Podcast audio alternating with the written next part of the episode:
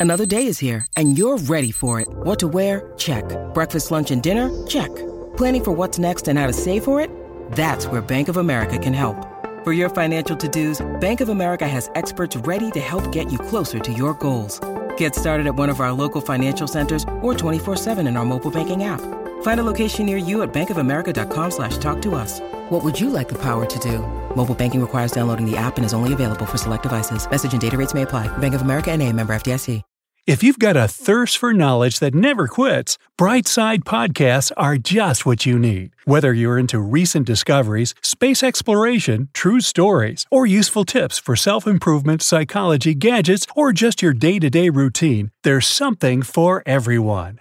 February 29, 1932. Four German aviators took off on a trip around the world. They wanted to find companies and markets for the aviation industry and build up profitable business relationships. The team of aviators used a small plane which could take off and land on both land and water. The men expected their journey would be full of interesting adventures, but none of them imagined it would become a real nightmare. The team consisted of pilot Hans Bertram, his co pilot Tom, mechanic Adolf Klausmann, and cameraman Alexander von Lajorio, who filmed their journey and planned to make a movie afterwards. The first 10 weeks of the trip were very successful. The team flew almost halfway around the world, from Italy to Indonesia. The last stop where all four team members were still together was Jakarta. At this point, they agreed to separate and meet again in Shanghai. Pilot Bertram and mechanic Klausmann were left alone on the plane. On May 13th, they replaced the vehicle's engine at a naval airfield in the Dutch West Indies and landed in the city of Kupang the next day to refuel. This was the last time they would see the world they were familiar with before their ordeal began. Bertram and Klausmann flew to Australia. They planned to travel 520 miles in six hours. It turned into a difficult night that they would remember for the rest of their lives. It was after midnight, the plane was flying over the Timor Sea, and they expected to land at dawn. Clouds were gathering ahead, and the plane flew into a black, raging storm. Flashes of lightning, heavy rain, and a strong wind disrupted the aviators' plans.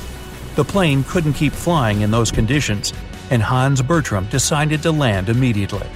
They came down in a northern region of Western Australia, hundreds of miles away from their destination.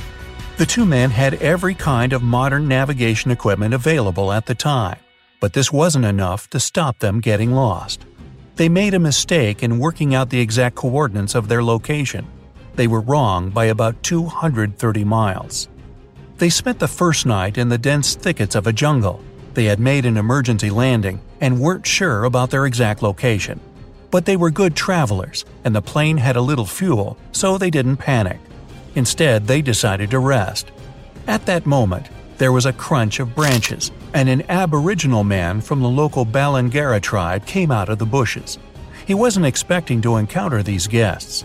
They looked at each other and said a few words in their own languages, but couldn't understand anything. The aboriginal man left, and the two aviators waited for dawn. The travelers decided to fly west, toward the city of Darwin.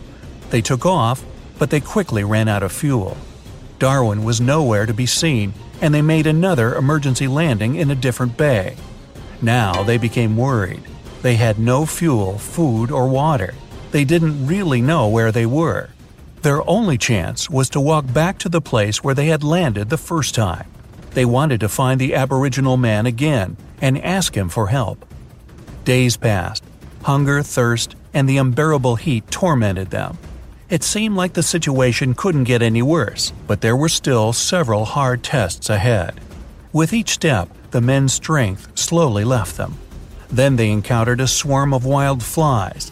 These flies were aggressive. There were a lot of them, and every single fly seemed to want a bite out of them. Bertram and Klausmann ran, trying to hide from the insects.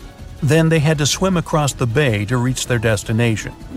They jumped into the water and managed to escape from the insects. But there was something else waiting for them there a crocodile. The men managed to escape from the fearsome predator. During the struggle to survive, they lost their clothes and shoes. They made it out of the water, hungry and bitten by mosquitoes. They realized that they had no idea where to go to find the Aboriginal man. But they did know the route back to the plane. The thought of the water left in the plane's radiator gave them strength. They decided to go back there. On the 13th day, they found their plane. They took out the radiator and drank all the water that had accumulated there. They began to think about what to do next, so they decided to continue their journey via the water. Their aircraft was equipped with two seaplane floats. They took one down and turned it into a canoe. Bertram and Klausmann sailed west. Fortunately, the water was calm. The men rowed, confidently believing that they would find someone. But they were going the wrong way, since they didn't know their true location. Suddenly, they noticed a ship. Finally, they were saved. The ship was just 1,500 feet away from them. Bertram and Klausmann shouted, waved their hands, and beat the water. But unfortunately, no one heard them. They watched the ship slowly move away. They spent the next four days and nights in the water. Then they reached the shore. They thought they were on Melville Island. The men left the boat and went in search of civilization. But they found nothing but more heat, insects, and jungle. They returned to their canoe. It was damaged, and the aviators had to cut part of it off. Now it was unusable. They managed to go only a few miles before returning to the shore.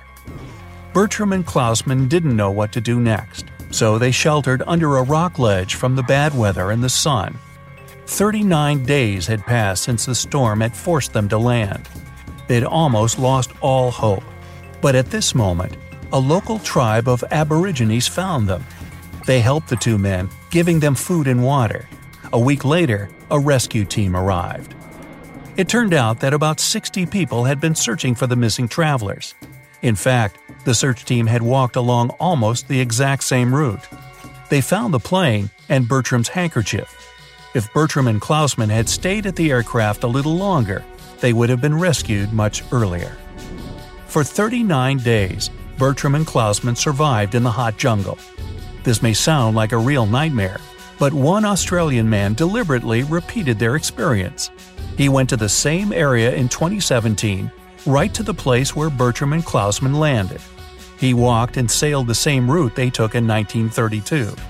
He didn't take any food or water and had the same equipment as the two aviators. He wanted to prove to himself that he could survive what they had gone through, and he did. He even recorded the whole journey on camera and made a documentary.